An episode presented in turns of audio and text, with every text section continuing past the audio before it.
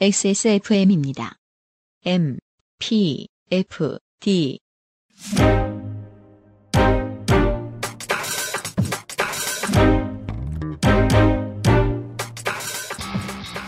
김영대입니다. 이번 주 Amplified 팟캐스트. 팀 음반 45, 솔로 음반 15, 태민의 15년의 커리어를 돌아봅니다. Vault 시간에는 new jack swing의 거장 테디 라일리와 팝의 황제 마이클 잭슨이 만났던 32년 전으로 돌아가 보겠습니다. 23년 11월 두 번째 주에 Amplified 팟캐스트 호스트 유승균 PD 나와주세요.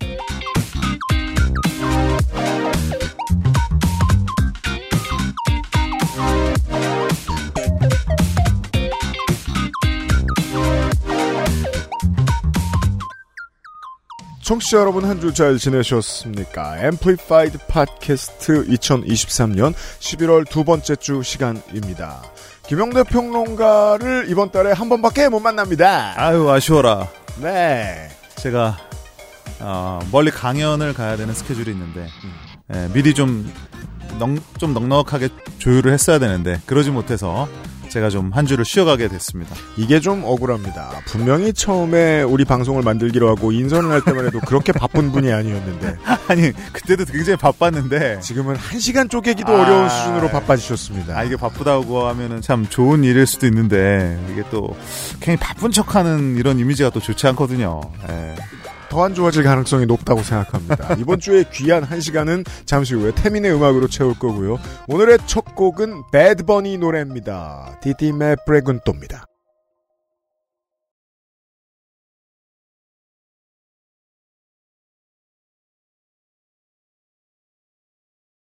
배드버니는 어딜 가거나 자기가 VIP다 VIP다 하는데 얼마나 VIP냐면 성모랑 결혼도 해, 결혼도 해요.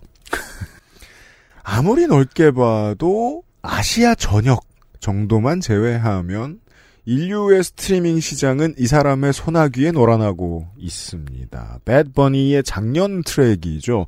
띠띠메 브레군또를 들었는데 이 노래는 당연히 배드버니의 최고 히트곡이라고 부르기엔 거리가 상당히 먼데 유튜브에서 지금 찍어보십시오. 8억 뷰입니다.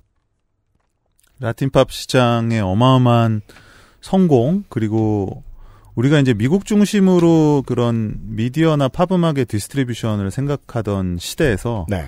이제는 어떻게 보면 스트리밍 시장으로 넘어오면서 이게 어떻게 표현해야 될지 모르겠지만 약간 민주화 평준화가 됐어요. 그렇죠. 예, 그러니까 미국 시장은 이제 미국 시장이 된 거죠. 그렇다고 뭐 미국 시장을 local 이렇게 말할 수는 아직까지는 없겠지만 그럼요.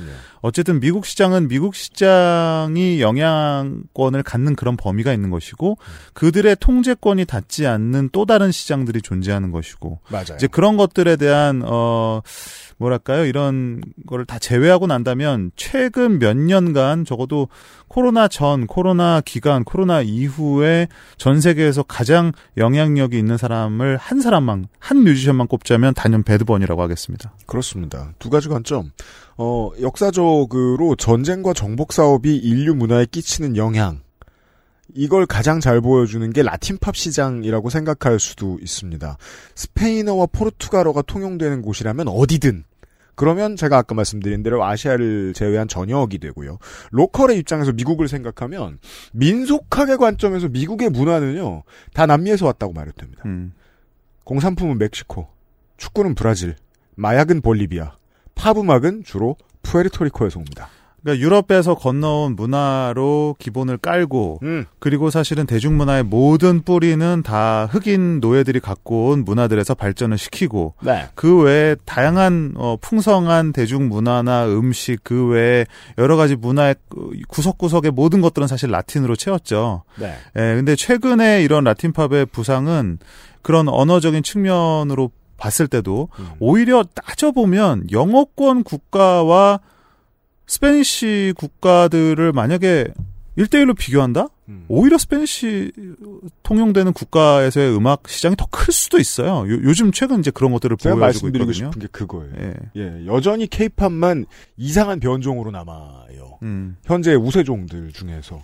어, 그게 또 왜 그러냐면, 그, 역사를 제가 탈탈 털어봐도 미국 시장에서 성공하고 전 세계 시장에서 모두 인정받은 어, 배드버니는 라틴팝의 두 번째 지구통일 군주쯤 되겠습니다. 음. 그 앞에 리키 마틴이 있는데 이제 리키 마틴은 그야말로 라틴 팝 그러니까 라틴에서 오- 유래한 팝에 미국식의 또 팝 음악의 문화를 섞어서 뭐 글로리아 영어 버전을 비슷하죠. 부르죠. 예, 영어 버전도 부르고 네. 사실은 좀 더 글로벌화된 음. Americanized된 라틴 팝을 선보여서 이제 크로스오버가 됐던 아티스트고 사실 맞아요. 배드 버니는 의식적으로 크로스오버를 하지 않죠. 왜냐하면. 현재 오히려 미국 팝이 라틴 팝에서 지금 흐름들 땡겨 쓰고 있죠. 네. 라틴 trap이라든지 뭐 지금 이 노래 같은 경우는 dembow, bachata 이런 식의 음악들인데 이거는 심지어 콜롬비아 쪽 음악들이에요. 네. 예, 그런 음악들에서 그 유래를 한 그런 흐름들까지도 아 콜롬비아가 아니라 도미니카죠. 도미니카에서 유래한 그런 민속 음악의 뿌리들 음. 거기에 뭐 여러분들 이미 익히 알고 계시는 레게톤 같은 음악들이 섞이면서 오히려 현재 지금 장르적으로만 보자면 미국 팝을 움직이는 장르의 대다수는 라틴 팝 장르에서 맞아요. 왔거나 혹은 그 변종들이다. 맞아요. 얼른 듣기에는 구분이 EDM 우리 저 런던 노이즈 만나서 그 앞에 들었던 EDM들하고 비슷하게 느껴질 수도 있는데 그 유럽에서 온 EDM과 라틴 trap과 레게톤은 완전히 다른 장르입니다. 후자를 대변하고 있고 말씀하신 게 맞는 게 그 전에 미국 시장에서 살아남았다는 표현이 적당하겠죠. 리키 마틴, 대디 양키 같은 인물들, 션 폴, 네. 핏불, 핏불은 맞아요. 뭐 미국이기도 했고 그런 사람들은 미국 시장에 어떻게든 맞춰 만든 음악이었거든요. 네. 그래서 자기 음악으로 삐져나가고 삐져나가서 미국 시장에 들어왔던 사례가 소바도 그렇고요. 예 네.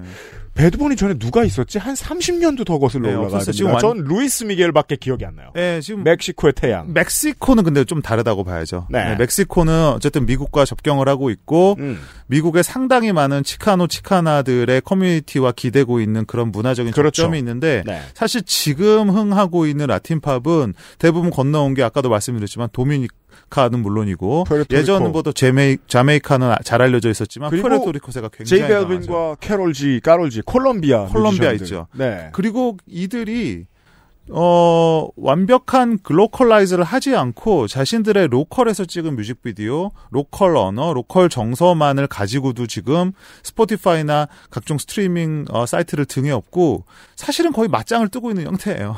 케이팝하고 꽤 입장이 다르죠. 입장이 다르죠. 예. 예, 근데 물론 케이팝이 언어적으로나 문화적으로나 그런 demographic은 훨씬 불리하지만 네. 케이팝은 이제 어 케이팝만이 보여주는 하나의 미학과 그런 포맷으로 이제 글로벌을 동시다발적으로 공략하는 음, 뭐또 하나의 스- 뭐 흥미로운 서브컬처라고 봐야겠죠. 네.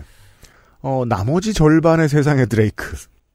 배드버니의 Tití Me Preguntó로 23년 11월 두 번째 앰플리파이드 팟캐스트 시작했습니다. 노래를 안 틀었는데 튼척하고 제가 다시 나타났다면 여러분은 아이튠즈나 구글 팟캐스트 아니면 팟빵 혹은 유튜브를 이용하고 계신 겁니다. 스포티파이는 유료 세션 혹은 광고 세션이 있는데 이걸 제외한 모든 온라인 모바일 플랫폼은 대개 타인의 노래와 뮤직비디오를 쓸 수 없습니다. 아이튠즈와 팟빵은 저희는 한 번도 성공 못했고 유튜브도 잘안될 때가 더 많습니다. 저작권 행정의 거대한 벽이 저희를 가로막고 있어요.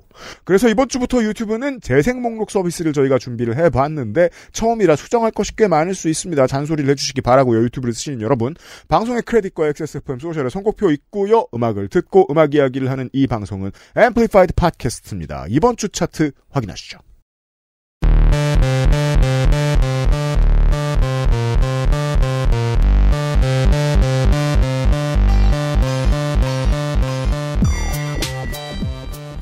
멜론의 23년 11월 첫 주차 차트를 골라 오셨습니다. 22부터 읽을게요.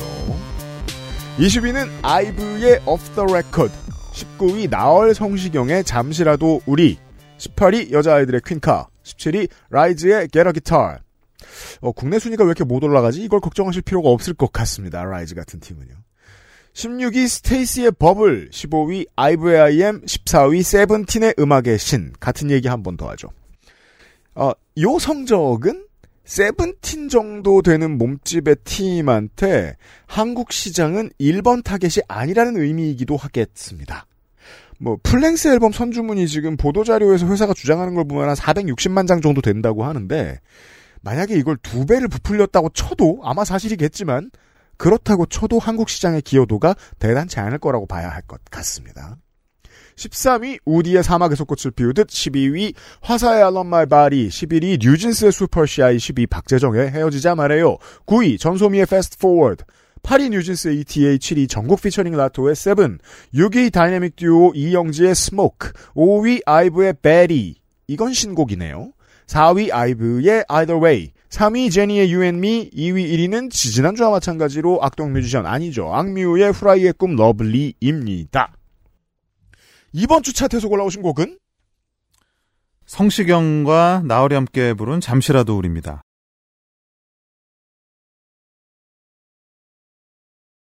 저를 비롯한 많은 중년의 청취자들이 나얼을 벌써 1년으로밖에 기억하지 못하기도 하고 어... 많은 10대, 20대 청취자들이 성시경이 맛집 유튜버인 줄 알고 있고 어, 틀린 말이 아닐 수도 있겠습니다만 계속해서 활동을 하고 있습니다. 나얼과 성시경의 잠시라도 우리를 들었습니다. 이번 주 멜론 차트에 올라와 있습니다. 19위고요. 네. 아, 우리 유승균 PD는 언뜻 느낌에 발라드랑은 별로 안 친할 것 같은데 맞습니까? 우리 지금 발라드 노래 처음 틀었습니다. 아니 평소는 어떠세요? 평소에 음악 취향이 왜 이제 발라드에 대한 우리 음악 매니아들의 음. 어 대체적인 좀 태도는 저처럼 발라드를 좋아하는 사람이 있는가 하면 음. 어 발라드를 난 조금은 듣는다는 별로 없고 음. 난 발라드는 안 들어 이런 사람이 또 많잖아요. 제가 뭐 담쌓긴 좀 그렇고 업계에 들어가면 이런 강요를 당합니다. 모두랑 친해져라. 어, 제가 그게 안 돼가지고 잘 안 풀린 사람 아닙니까? 근데 이제 나이 먹으면 뭐든 해야 되니까 저는 네, 사업을 네. 영위해야 되니까 모두랑 친해지려고 애쓰잖아요.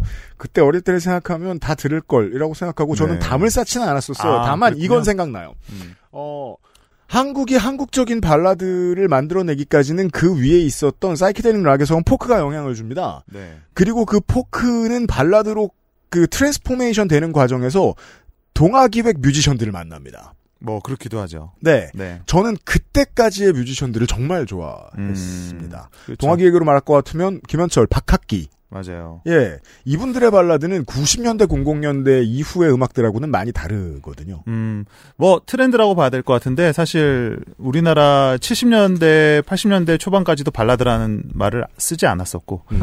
이제 발라드란 말이 본격적으로 쓰인 거는 역시 유재하, 이문세, 뭐 이영훈이라고 또 봐야 되겠죠. 그 다음에 네. 말씀하신 동아기획 뮤지션들이 등장하면서 사실은 미국에서 데이비드 포스터가 센세이션을 일으키면서 데이비드 포스터 뭐 그다음에 어 마이클 매서 스타일의 키보드가 이렇게 영롱하게 이끄는 그렇죠. 그 특유의 야마하와 코르그 사운드 있지 않습니까? 그런 발라드들이 한국에 상륙하면서 본격적으로 우리가 발라드라는 말을 쓰기 시작했었고 음. 그걸 아예 이제 전문적으로 구사하는 뮤지션들이 등장하죠. 이문세가 대표적이고 맞아요. 그 다음에가 이제 변진섭, 신승훈으로 이어지죠. 그 맞아요. 외에도 범 발라드 계열이 우리가 아는 뭐 그 well-made 팝 가수들이죠. 뭐 윤상, 김현철, 공일오비, 신해철 모두 사실은 발라드를 일정 부분 자신의 주무기로 활용했던 그런 아티스트라고 볼 수 있을 것 같은데 그리고 그 명맥은 브라운 아이즈가 틀어놓습니다. 그렇죠. 그 그게 이제 어 90년대 중반 이후에 흑인 음악 과 케이팝, R&B의 붐이 시작되면서 사실 우리가 알고 있는 정통 발라드는 설 자리를 많이 잃어요. 음. 예, 그 와중에서 이제 몇몇 사람들은 물론 살아남았죠. 성시경, 음. 뭐 윤종신, 조성모 등등이 있었고. 그렇죠. 하지만 이제 주류에서 발라드를 활용해서 어, 장르 음악과 결합해서 대세로 만든 이는 역시 브라운 아이즈를 비롯해서 맞아요. 우리가 소위 말하는 그 이후에 소몰이 창법의 R&B 발라드 군들이 있죠. 네. 박효신도 있었고 뭐 바이브도 있었고요. 음. 근데 사실 요즘 차트 보면 아시겠지만 발라드는 사실 어, 유명무실해요.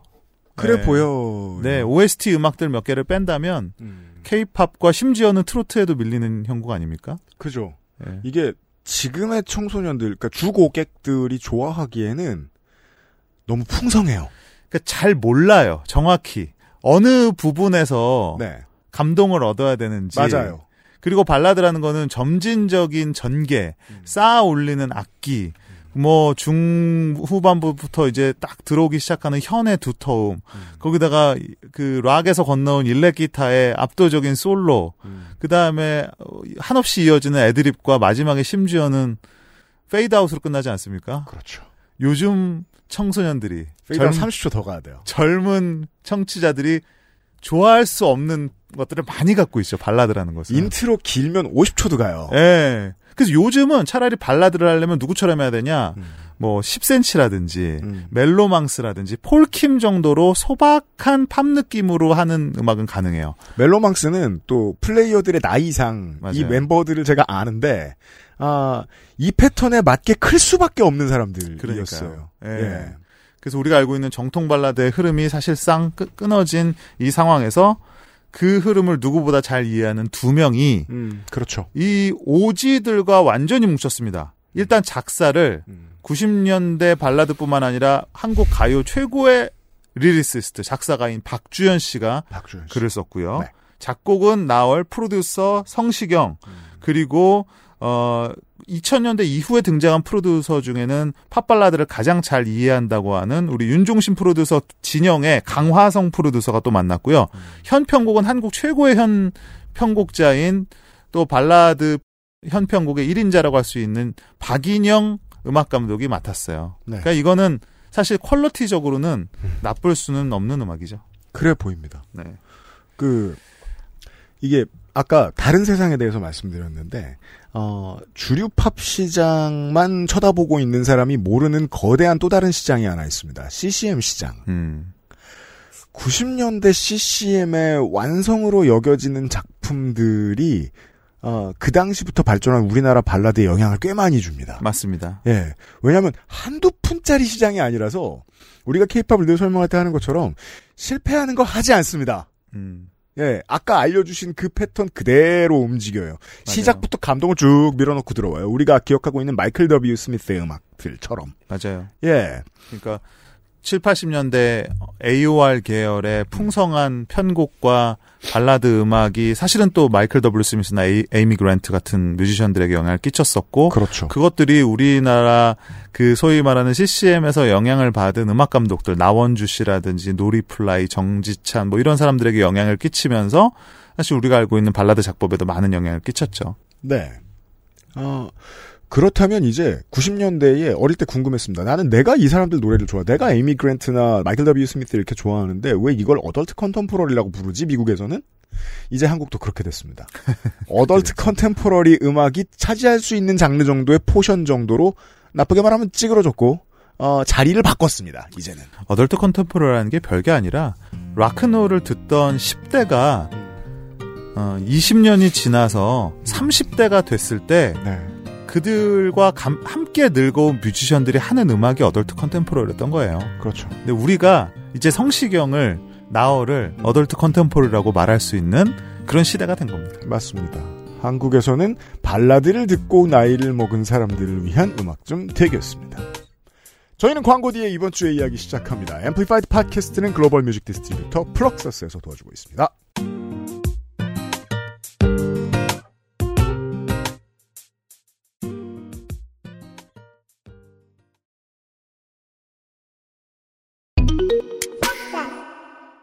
오빠들 이번 신곡 대박이지? 외국에서도 대박 나겠지. 당연하지. 플럭서스랑 같이 하잖아. 플럭서스? K-팝의 해외 진출은 플럭서스가 함께합니다. 애플 뮤직, 스포티파이, 유튜브, 글로벌 스트리밍 서비스로 전 세계 실시간 음원 배급, 프로모션까지 함께하는 플럭서스. K-팝이 세계를 만나는 길. 그 곁에 플럭서스가 있습니다. K-팝 넘버원 서포터 플럭서스.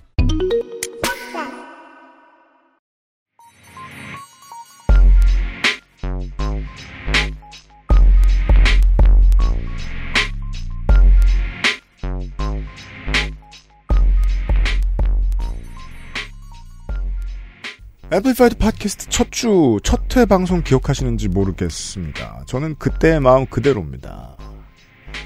새롭게 배웠죠? 아니, 이 사람 샤이니 멤버 아니냐고. 그땐 샤이니만 공부하기에도 시간이 모자랐습니다. 아니 그럼 궁금한 게 네. 우리 케이팝의 가장 독보적인 솔로 퍼포머라고 일컬어지는 샤이니의 태민 아까 뭐라 그랬죠? 본인이 써주셨잖아요. 팀 그렇죠. 음반 45, 솔로 음반 15. 네. 사실 이것도 정확한 표- 표현은 아닙니다. light 팬들에게는 8장, 4장 이런데. 아 그렇죠. 모두 다 사시는 분들한테는 45이에요. 총 망라한 거죠. 네, 뭐 그렇죠. 일본반이나 뭐 아무튼 맞아요, 맞아요. 음반화된 모든 것을 다 합친 건데요. 그렇죠. 어 아무튼 그간 걸어온 길들에 대해서 태민의 음악을 지나다니면서 그래도 아 제가 태민이래라고 하신 적은 있지 않습니까? 들었다는 사실을 지난 주말에 알았죠. 알았죠. 예를 네. 들면 지금 틀어드릴 태민의 guilty 때문입니다. 듣고 오죠.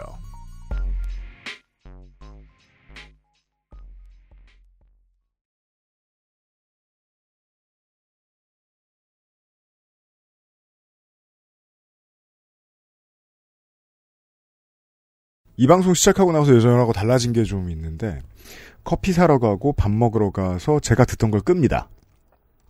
주변의 소리를 귀, 귀 기울이기 시작하셨군요. 뭐 트나 보려고. 아 기본적으로 이제 젊은 사람들이 많이 와야 되는 곳에는 최신곡 믹스테이프를 그냥 유튜브에서 검색해서 틀어버립니다. 그렇죠. 그러면 어, 이 노래 나온 지 한 달 돼가요? 음. 예, 지난 한 달 동안 이 노래를 몇 번을 들었는지 헤아릴 수 있거든요. 예, 이게 묘하죠. 어, 딱히 기획사가 홍보해서 그렇게 된 게 아니에요. 아 근데 그 외에 또 하나 물론 그런 경우도 있고 네.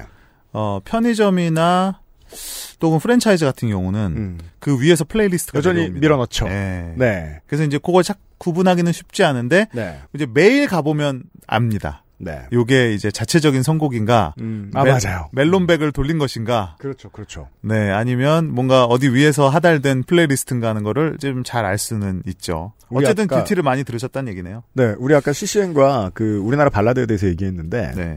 제가 이제 피터 세테라 노래를 좋아하는 이유는 시카고. 네. 모든 그의 음악이 그의 이름을 보자마자 다 예상 가능하기 때문이에요. 어, 음악 그럼- 스타일도 창법도 네. 느낌도. 네. 어디에서 꺾이고 어디에서 조 조 한번 바뀌고 할지까지 다할수 있어요. 어떤 경우에는 그런 아티스트를 기다리게 돼 있어요. 어, 그렇죠. 당연히. 예. 어, 어제부터, 그니까 지난 며칠 동안 계속해서 에이스부터 길티까지 태민의 어. 솔로 음악을 다 들어보고 느낀 게, 어, 오래된 케이팝, 케이팝 팬들이 그럴 줄 알았던 케이팝이 아니에요. 케이팝은 케이팝인데, 이건 이래 보여야 돼 해서 또 깎고, 이건 저래 보여야 돼 해서 저 첨가하고, 음. 그런 작업이 없습니다. 이 사람의 음악에는. 이게 참 묘해요. 왜냐면, 샤이니 하면 케이팝의 대표 밴드고, 네. 샤이니의 태민 하면 케이팝 솔로 역사상 가장 성공적인 아티스트 중 한 명으로 꼽힙니다. 그래요. 그럼에도 불구하고 태민의 음악은 역설적으로 굉장히 일관적인데 그 일관성이 케이팝의 전형성하고는 전혀 다르다는 거죠. 그러니까 들었던 케이팝이 맞는 것 같긴 하거든요. 그렇죠. 이 사람 이름이 태민이고 네. 하다 보니 근데 익숙은 하죠. 그런 예. 스타일을 우리가 익히 봐왔으니까. 근데 계속 듣고 있으면 이건 A&R이 여기서 뭘 더 넣으라고 할 텐데 이건 A&R이 이렇게 부르지 말라고 했을 텐데 같은 작업을 안 했던 것 같은 느낌이 들어요. 음, 그러니까 대중 음악으로서의 어떤 공식을 세우기보다는 음, 그렇죠. 그 스타일리시한 본인의 아티스트리를 세우는데 중점을 둔 사실은 기획이에요. 이 태민이라고 하는 아티스트 혹은 이걸 만약에 회사 입장에서 본다면 그러니까 이게 뭐 그렇다고 대중성을 무시했다 이렇게만 보기는 애매하지만 어쨌든 그런 것과 현 시대의 트렌드나 혹은 케이팝의 전반적인 요즘 케이팝에서는 이런 거를 한다더라. 네. 이런 것으로부터 자유로운 사실은 태민이라는 personality의 완전히 중심 태민을 중심에 놓고 음. 그 personality를 발전시키고 해석하는 데 중점을 둔 기획이라는 거예요. 어떤 굉장히 다릅니다. 장르가 처음 생기면 그 장르가 처음 생겼을 때 역사를 뒤져가지고 그 첫 번째 노래들을 들어보잖아요. 그러면 다 소품 같아요. 네. 크라프트베크 앨범도 그냥 소품 같고 그냥 악기 실험하고 있네 이렇게 들린단 말이에요. 그게 이제 점점점 인기를 얻으면 이것저것 붙고 네. 풍성해지고 어떻게 들어도 듣기 좋은 음악이 돼요. 음, 근데 태민의 음악은 그게 된 다음에 다시 해체해 놨습니다. 맞아요. 예. 다 조립된 걸 뜯어놨어요. 이제 그런 이유로 저는 오히려 어 가장 사실은 그다지 놀라울 게 없었던 것은 태민의 데뷔였어요. 그러니까 샤이니로 익- 이미 익숙했던 태민의 아 우리나라 가- 솔로 가수라면 응당 할 법한 마이클 잭슨의 오마주 정도가 아주 영민하고 매력적으로 섞여진 저는 그런 멜랑게 같은 느낌이었거든요. 샤이니 얘기하면서 말씀드린 적이 있습니다. 네. 그런데 오히려 지금의 태민은 제가 좀 생각을 해봤어요. 서구의 그 장구한 팝 아티스트들의 역사에서 음. 몸의 움직임으로 몸에서 뿜어져 나오는 저런 에너지와 그것을 통해 만들어지는 어떤 그 역동성만으로 본인의 아티스트리를 구축하고 그거를 지속적으로 발전시키고 한결같이 유지하는 아티스트가 사실 몇 명이나 될까?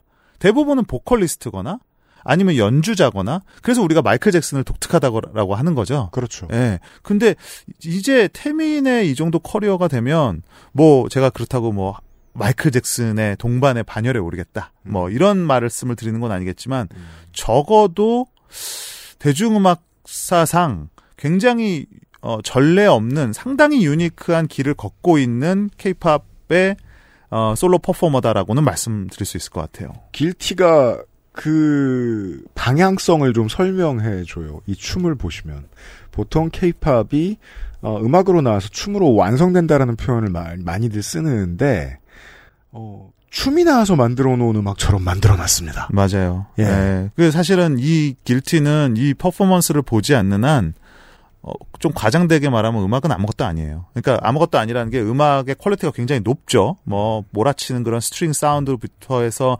태민의 그 어떤, 어떤 순간에 태민의 어떤 모습을 보여주기 위해 존재하는 것 같은 develop 같은 거.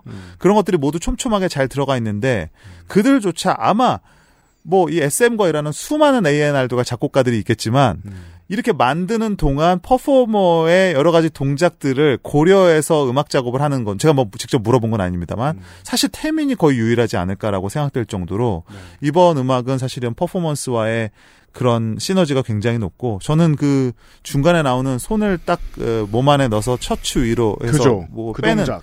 이 동작은 저는 본 적이 없는 동작이에요. 그러니까 우리가 사실은 이런 섹슈얼리티적인 표현에 있어서는 굉장히 보수적인 나라고 10년 전에 케이팝이었으면 하지도 못하지만 했 하면 봤을 때 그게 섹시했어야 돼요. 네, 네, 맞아요. 이건 그런 형태가 아니에요. 그런 형태가 아니죠. 네. 그래서 오히려 오히려 우리나라는 모순되게도 성적인 표현은 굉장히 터부시하면서도 좀 어이없는 섹시 댄스는 발달 발달했지 않습니까? 그죠. 예. 음. 장기 자랑식의 섹시 댄스와 네. 사실 뭐 어, 때때로는 저 동작이 굳이 의미가 있을까 싶은 그런 야한 어떤 춤 사위 같은 것들이 개발이 된 거란 말이에요. 근데 그러니까 모두가 예의 바른 일본이 포르노 대국이 된 거랑 비슷한 겁니다. 그러니까 참 네. 그게 그래서 모순적이라는 생각이 드는데 태미는 그런 점에서 굉장히 자유로워요. 이거를 야하려고 보여주는 퍼포먼스도 분명히 아닐 뿐더러 하지만 그런 동작들이나 그런 시퀀스들이 어, 풍겨내는 굉장히 센슈얼한, 굉장히 감각적인 어떤 그 퍼포먼스의 결은 분명히 담겨 있죠. 예.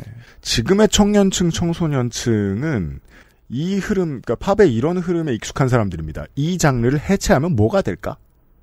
힙합을 해체하면 뭐가 될까? 그래서 어디까지 가는지 실험에 대해서 지난주에 릴 우지버트에 대한 얘기를 하면서 이연파 크리에이터하고 말씀을 드렸는데 네. 아, 이 질문에 대한 답변을 태민이 하고 있다. 케이팝은 뜯어내면 뭐가 될까? 분리해 놓으면 맞아요. 그리고 예술을 남겨야 되잖아요. 어떻게든. 저는 길티라는 퍼포먼스를 보면서 또 한 번 느낀 게, 이 태미는 굉장히 훌륭한 댄서다. 어떤 의미에서 그러냐면, 단순히 동작을 잘 추거나 어떤 동작을 난이도 있는 동작을 소화해낸다라는 것이 아니라, 좀 과장돼서 표현하자면, 동작 하나하나에 이유가 있다는 거예요. 그리고 그 동, 이유 있는 동작들에서 감정이 느껴진다라는 거는 굉장히 독특한 부분입니다. 여기서 나오는 길티, 뭐 항상 태민이 씨가 다루는 죄의식이라든지 구원이라든지 자아 분열 같은 것들 그런 것들에 대한 모든 것들이 사실은 그 탁탁 분절 있게 떨어지는 동작 하나하나에 뭔가 감정 있게 감정이 담겨 있는 듯이 쏟아져 나오고요. 그것들이 표정과 음악과 여러 가지가 시너지를 이루어내면서 뭐 하나의 예술 작품을 만들어낸 느낌입니다.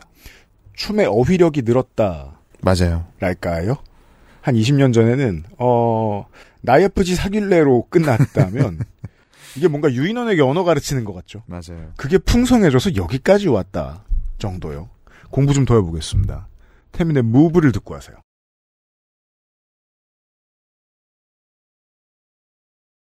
태민의 무브였습니다. 2017년에도 마찬가지죠. 케이팝 가수인데 현대무용하고 있습니다.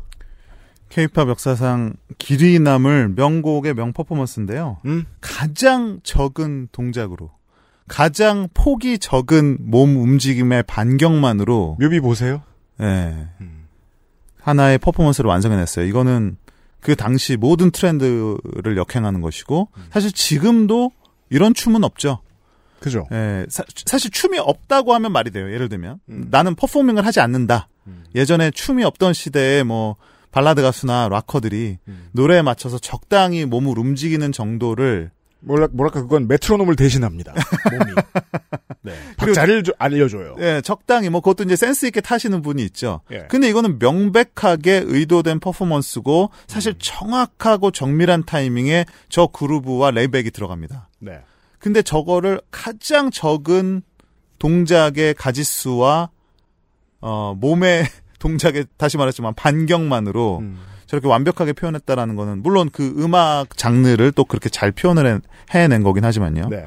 그러면서 그 거기서 환기되는 음. 정말 다양한 센슈얼리티, 섹슈얼리티, 여러 가지 모호성, 어떤 성적 정체성이라든지 이것은 남성의 퍼포먼스냐, 여성의 퍼포먼스냐 하는 그런 모호성 같은 것들이 또 태민 씨가 환기시키는 네. 굉장히 흥미로운 부분이거든요. 그 케이팝이 잘하는 것 중에 대표적인 킬러 중성성. 네. 예.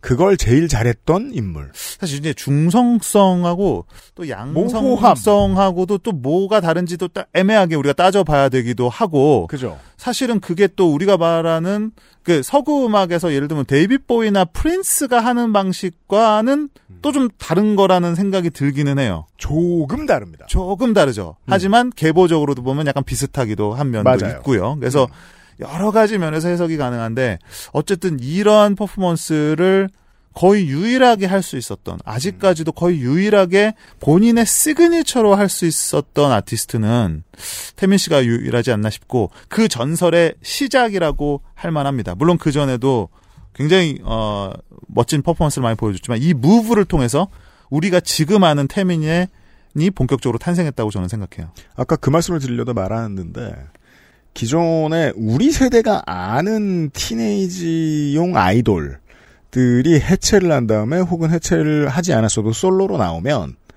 원래 하고 싶던 장르를 한다고 얘기합니다. 그 그쵸. 장르는 어 기존의 그 팀이 하던 장르와는 무관하거나 음. 거의 접점이 없습니다. 저스틴 팀버레이크. 엔싱크가 그냥 뒀다고 해서 그런 음악을 하게 되진 않았을 거란 말이죠. 맞아요. 문제는 태미는 그런 사례가 아니에요. 네. 그냥 뒀어도 SM이 했을 텐데 SM이 돈 벌자고 작정했으면 하지 않았을 음악 정도다. 예. 오히려 더 밀도가 있어졌죠. 네. 솔로로 나오면서. 음. 예, 그리고, 그니까, 굉장히 놀라운 경우기는 해요. 샤이니 때 물론 주목받았지만, 어, 이런 음악을 본격적으로 하리라고 생각하지 않았던 멤버가 음. 오히려 솔로로 나오면서 본인의 퍼포머로서의 잠재력이 만개하면서 네. 그 전에 존재하지 않았었던 어떤 새로운 카테고리를 만들어냈다라는 점에서, 음. 예, 뭐, 아무튼 흥미로운 사례입니다. 2017년이 언제냐면 이 노래가 나왔던 그 한 해의 팝 시장. 어, 체인스모커스와 에드 시런, 어, 포스트 말론이나 켄드릭 라마의 전성기. synth를 앞세운 팝 사운드가 minimal이 스멀 스멀 본격화돼서 맞아요. 슬슬 네. 대세가 되기 시작했는데 대세가 됐었죠. 어, 케이팝이 이미 이런 실험을 했고 그때만 해도 태민이 아니면 건드리지 않았다. 맞아요. 그래서 사실은 이러한 퍼포먼스 위주의 티어트리컬하면서 상당히 thick한 아주 두터운 이런 퍼포먼스를 사실은 본토 팝에서는 만나볼 수 없거든요. 네. 그래서 우리가 소위 말하는 틈새 시장이라고 하는 거, 서브컬처는 그렇게 생기는 거죠. 주류 팝 시장이 해결해 줄 수 없는 부분들, 음. 그들이 커버하지 못하는 혹은 안 하는 부분들을 어, 사실은 대놓고 해줄 수 있는 그런 액트들을 찾아 나서는 건데 그 시점에 태민의 요 판단은 굉장히 시의적절했고 독특했습니다. 이후에 미국 시장이 어떻게 움직였나, 한국 시장은 태민에게 영향을 받았나를 찾아보기 위해서 상당히 많은 작품들을 돌아봐야 했는데, 저는 제가 발견한 발자국은 그래요. 어, 지금은 미국도 한다. 음. 근데 그럼 설례를 누굴 봤지? 태민이 아닐까? 아, 저는 올리비아 로드리고의 뱀파이어를 보고 그런 생각을 했습니다. 음. 그 전까지는 그렇게 복잡한 서사도, 아, 난해한 안무도 없었습니다. 미국에는. 이게 그런 혐- 혐의가 얼마든지 우리가 한번 생각을 해볼 수가 있는 게 음. 케이팝이 본격적으로 외국 가수들 혹은 외국 아티스트들에게 호명된 시점들이 있어요. 음. 그게 2012년을 전후로 합니다. 음. 이제 그 전까지는 젊은 아티스트들이 케이팝의 존재를 사실은 몰랐었고 그렇죠. 2015년 뭐 한 이때쯤을 넘어가면서 외국의 인디 아티스트들에게 음. 본인의 musical inspiration을 말해보라고 할 때 케이팝이라고 레드벨벳이요. 맞아요. 샤이니, 레드벨벳, FX 네. 그 외에도 수많은 케이팝 밴드를 말하는 사례들이 늘어났었고 지드래곤이요. 네, 중요한 네. 것은 그들과 작업하는 작곡가 음. A&R 팀들 네. 이런 사람들이 실제로 케이팝을 듣고 작업하는 경우가 굉장히 많아졌다라는 거죠. 네. 그 지금은 사실은 동시대적인 상호 영향권 안에 있다. 음. 그들이 대놓고 인정하지 않을 뿐. 네. 올리비아 로드리거든 시저든 프로듀싱 팀이 케이팝 참고 안 했겠느냐. 저는 무대를 꾸미는 한은 이제는 무대에서의 군무의 연출이라든지 이미지 활용이라든지 그런 뭐 신화적인 서사의 세계관이라든지 하는 부분에 대해서는 케이팝이 이제 거의 뭐 어, 우리만의 영역을 만들었거든요. 저는 충분히 참고했을 가능성도 있다고 봐요. 그러면 반도체 만들고 싶은 회사들이 TSMC가 올해 뭘 하지? 삼성이 올해 뭘 하지? 당연하죠. 같은 생각으로 2017년에 전 세계 프로덕션들이 태민의 저 춤을 보면서 아유 저거 어떻게 해? 혹은 현실 부정하고 아 저거 안돼 안 돼 안 팔려. 아, 전문 용어 쓸까요? 아, 저거를 어떻게 미국식으로 우라카이를 한번 해야 되는데 라고 할 수 있다는 거죠. 그러니까 미국이 우라카이 했을 것이다. 어, 심증이 저는 강합니다. 재밌습니다. 태민 이야기하고 있습니다. 끝으로는 어드바이스를 골라오셨어요.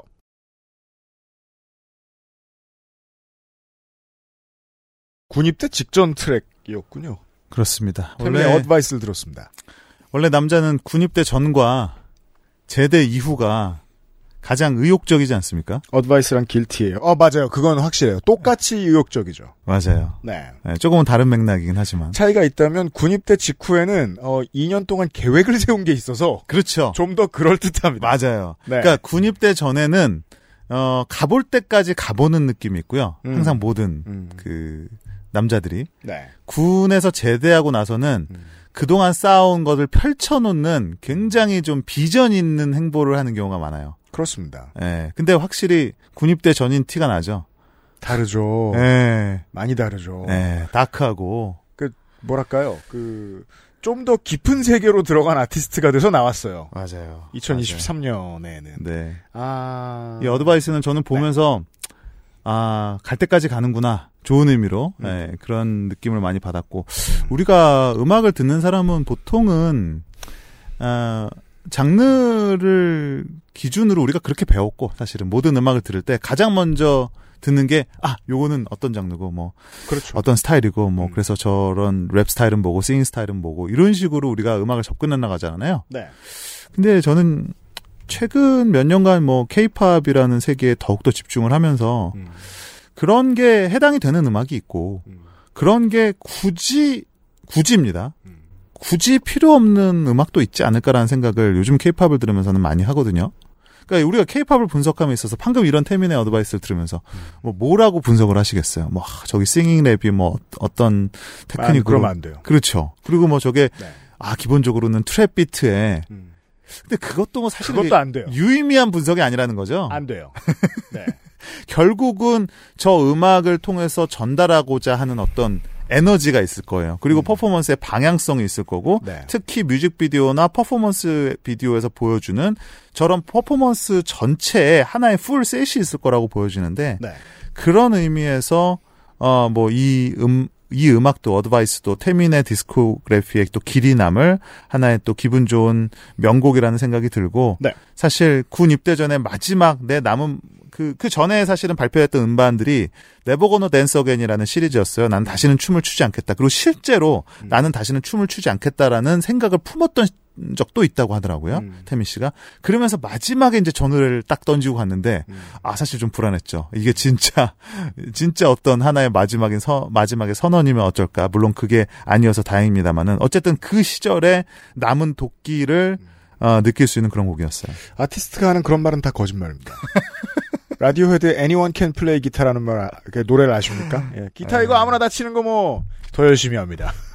저기 Hip Hop Is Dead라고 하면은 그죠. 그 다음부터 힙합 열심히 하는 거예요. 네. De La Soul도 죽지 않고 살았잖아요. 그다음부터 힙합 제일 열심히 하는 게 그 사람입니다. 그 노래 부르는 사람입니다. 1년에 앨범 한 장씩, 두 장씩. 네. 맞아요. scene의 종말을 말하는 자가 음. 늘 보면 제일 오래 하더라. 그리고 scene을 제일 오래 끌고 갑니다. 장르를 말할 수 없댔죠? 우리가 이제 평론이랍시고 이제 이런 일을 영위할 수 있는 이유는 우리가 모든 음악을 다 듣지 않기 때문입니다. 그런. 링계는 존재할 수 없잖아요. 그래서 우리는 차트 위주로 보게 되고 시장 위주로 보게 되는데 시장이 우리에게 도움을 주는 것이 하나 있습니다. 어, 시대를 막론하고 시, 차트 맨 위에 있는 음악들은 언제나 네. 장르 구분을 어렵게 만듭니다. 맞아요. 그게 참 신기한 건데. 장르에서 따온 무엇을 가지고 전혀 다른 그 사람만의 걸 만들어냅니다. 우리가 올리비아 뉴튼 존의 Physical을 듣고 그 앞에 무슨 장르가 배경으로 있는지 알아낼 수 없어요. 맞아요. 태민도 마찬가지입니다. 자, 샤이니에서 어, 어둠만 빼냈다. 그래서 태민이 됐다 치죠. 그럼 그건 장르 구분인가요? 장르가 샤이니죠. 맞아요. 네. 팝은 그런 힘을 가집니다. 특히나 시장의 맨 위에 위치하는 팝은요. 음. 어쨌든 저는 뭐 이 정도 되면 네. 어드바이스라고 하는 곡은 저는 뭐 딱 액자 같은 데 넣어놔서 케이팝이라는 것이 장르가 중심이 되어 온 음악 시장에서 어떤 의미를 가질 수 있는가라는 말을 구구절절 길게 설명할 수 있겠죠. 그리고 말이라는 거는 아무래도 힘이 약하죠. 아, 뭐 퍼포먼스를 보십시오. 그러면 뭐 퍼포먼스라는 게 도대체 뭔데?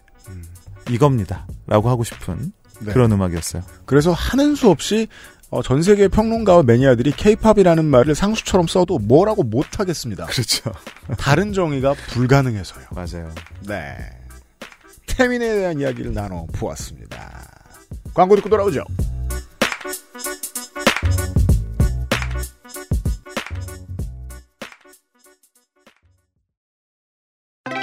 플럭서스 디스트리뷰션 23년 11월 상반기 플럭서스 발매 음원입니다. 고스트나인의 워커스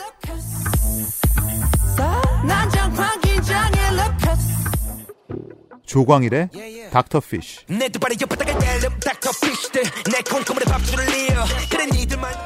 이승열의 아직은 여기 있다.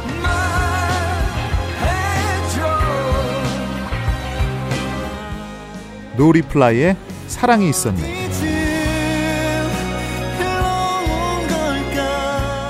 Apple Music, Spotify, YouTube, 글로벌 스트리밍 플랫폼에서 만나실 수 있습니다. 케이팝이 세계를 만나는 길. 그 곁엔 언제나 K-pop number one supporter Fluxus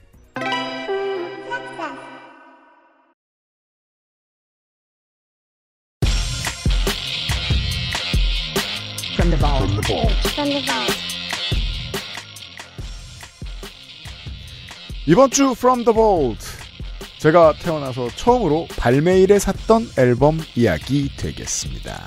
사실 케이팝이라 제가 설명을 많이 했지만 네. 이거는 뭐 유승윤 PD가 저보다 더 잘 알아도 전혀 이상할 게 없는 아티스트죠. 어, 저는 갑자기 잭 블랙처럼 변할 수 있어요. 지도를 그릴 수 있어요. 근데 제가 그 수많은 네. 마이클 잭슨의 명곡, 그것도 테디 라일리와 마이클 잭슨의 네. 그 협업이 만들어낸 수많은 명곡 중에 이 곡을 골라왔다는 사실이 네. 흥미롭지 않았습니까?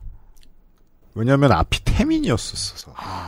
도대체 태민과의 어떤 연결점을 생각하고 골라온 것일까?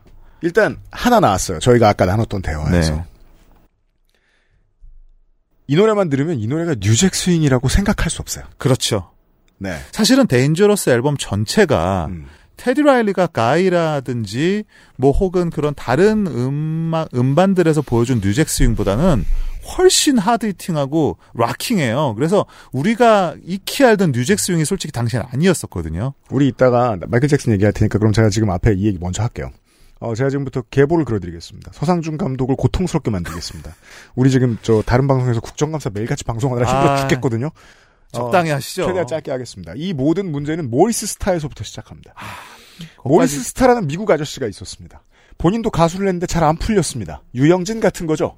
1982년에 씨는 잘 풀렸죠. 아 그렇죠. 결국은 네. 네. 1982년에 New Edition이라는 보이 밴드 겸 어, 보컬 그룹을 제작합니다. 잭슨 5의 어, 재림을 꿈꿨죠. 그렇죠. 그리고 이 사람은 결국 평생 벌 돈은 1980년에 제작한 New Kids on the Block으로 다 벌어갑니다. 이 사람이 만든 팀인 New Edition이 천지를 다 먹어버립니다. New Edition이라는 그룹이 있었습니다. 가장 많이 알려진 가정폭력범 바비 브라운. 이 사람을 빼놓고 얘기해도 할 얘기가 엄청나게 많습니다. New Edition의 멤버 어, 세 사람. 리키 벨, 마이클 비빈스, 로니 드보는 Bell Biv DeVoe가 됩니다. 그쵸. 사실 우리 이 노래 되게 많이 들었는데 심지어 표절 시비가 있는 노래도 우리나라에 하나 만들어진 적이 있었는데 Poison이란 노래 Poison. 들으시면 아실 겁니다. New Edition의 멤버 자니 길은 제럴드 르버트, 키스 스웨트과 함께 LSG라는 보컬 그룹을 만듭니다. 키스 스웨트는 이후에 제가 지난번에 언급했던 Silk를 발굴해내기도 하고 본인도 엄청나게 성공합니다. 네. 어, 랄프 트레스반트는 바비 브라운의 투어를 통해서 유명해지고요.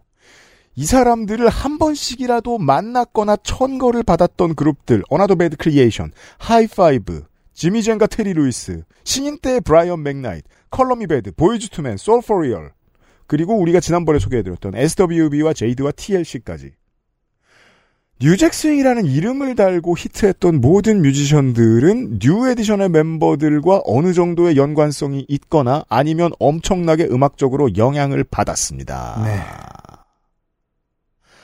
그리고 이 장르의 대표 아티스트라고 할 수 있는 테디 라일리.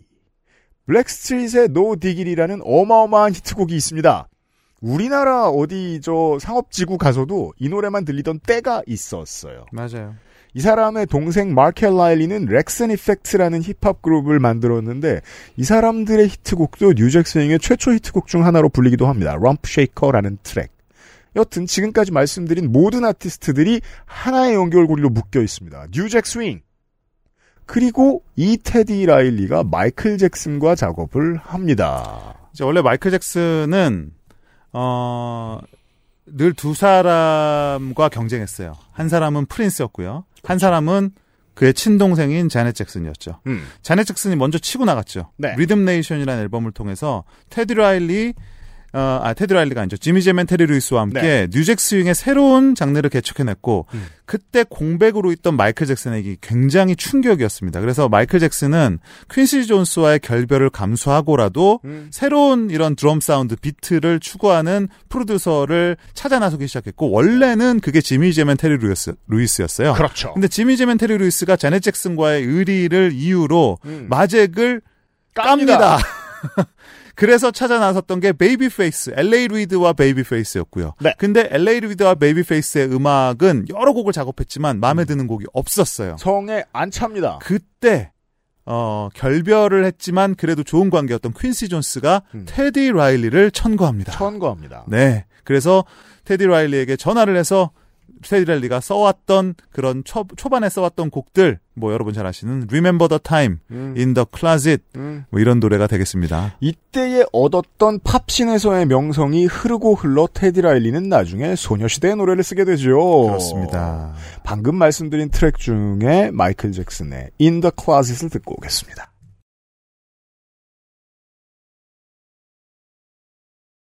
물론 우리 방송을 듣는 제일 쾌적한 방법은 스포티파이가 맞긴 맞는데요. 어, 케이팝 이야기할 때 간혹 뮤직비디오를 보시는 게 좋겠다고 추천을 드릴 수밖에 없을 때가 있습니다. 그렇습니다. 이 뮤직비디오를 보면 바로 Guilty랑 Advice 뭐 앞편을 보는 기분이죠. 맞아요. 맞아요. In the Closet을 듣고 왔습니다. 예, 한 줄에 전혀 다른 시대에 어떤 직접적인 교감이 없이 만들어진 두 아티스트와 두 뮤직비디오의 이 연작군이 사실 이렇게 연결해서 보고 나면 한 번에 그냥 이해가 됩니다. 네. 별다른 설명이 필요 없이도. 음.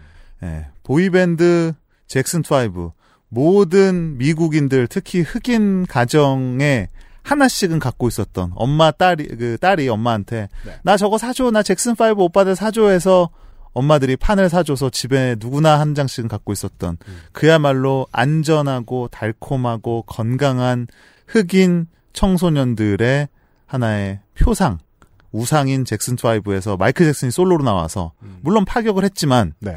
이 곡에 이르기까지 In the Closet에 이르기까지는 사실은 그 어떤 노골적인 성애의 묘사를 보여준 적은 없었어요. Thriller에도 Dangerous에도 Invincible에도 없습니다. 뭐 Dirty Diana라고 했다 그래서 네.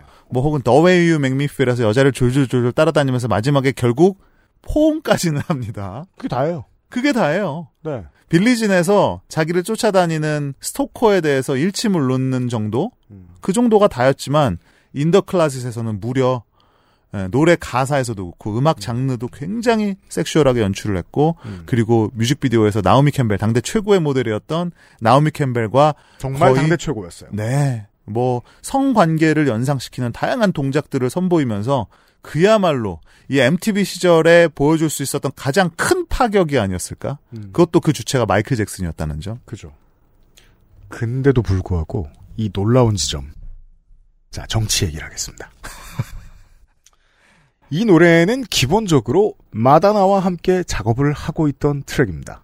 하려고 했지만 결국 안 됐죠. 네, 알려진 모든 것들을 모아서 어, 그 fact check를 해보면 cross check를 해보면 이 정도의 사실이 남습니다. 원래 마돈나랑 하려고 했고 마돈나도 어, 본인의 상업 활동에 남자를 이용하는 걸 세상에서 제일 좋아하고 잘하는 사람이기 때문에 실제 그때 데이트도 했고 하다 그쵸. 보니 같이 작업하기로 했고 같이 작업을 했습니다. 마돈나의 가장 구체적인 어, 요구 사항들 중에 마이클 잭슨이 완강히 거부했던 것 남녀의 역할을 바꿔보자. 이 노래에서 뮤직비디오에서 어, 완강히 거부합니다. 본인의 heterosexuality를 절대 바꾸기를 원하지 않았던 이미지가 마이클 잭슨이 강하게 우기기도 했고 거기에서 마이클 잭슨의 보수성과 마돈나의 진보가 만나서 부딪힙니다. 또 하나 마이클 잭슨이 매우 보수적인 사람으로서 지키던 게 있습니다. 이 노래에서 알 수 있어요. 어마어마하게 sexual한데 실제 접촉이 거의 없습니다. 네. 그 당시에도 나오미 캠벨이 여러 가지 동작이나 마돈나는 안 그래요. 터치를 시도했지만 거부당했고 네. 마돈나였다면은 아예 한다고 했으면 했어야겠죠. 들러붙었겠죠. 예, 그래서 결국에는 못했던 거고 가사적인 측면도 저거보다는 훨씬 강렬한 수위의 가사를 원했던 것으로 알려져 있죠.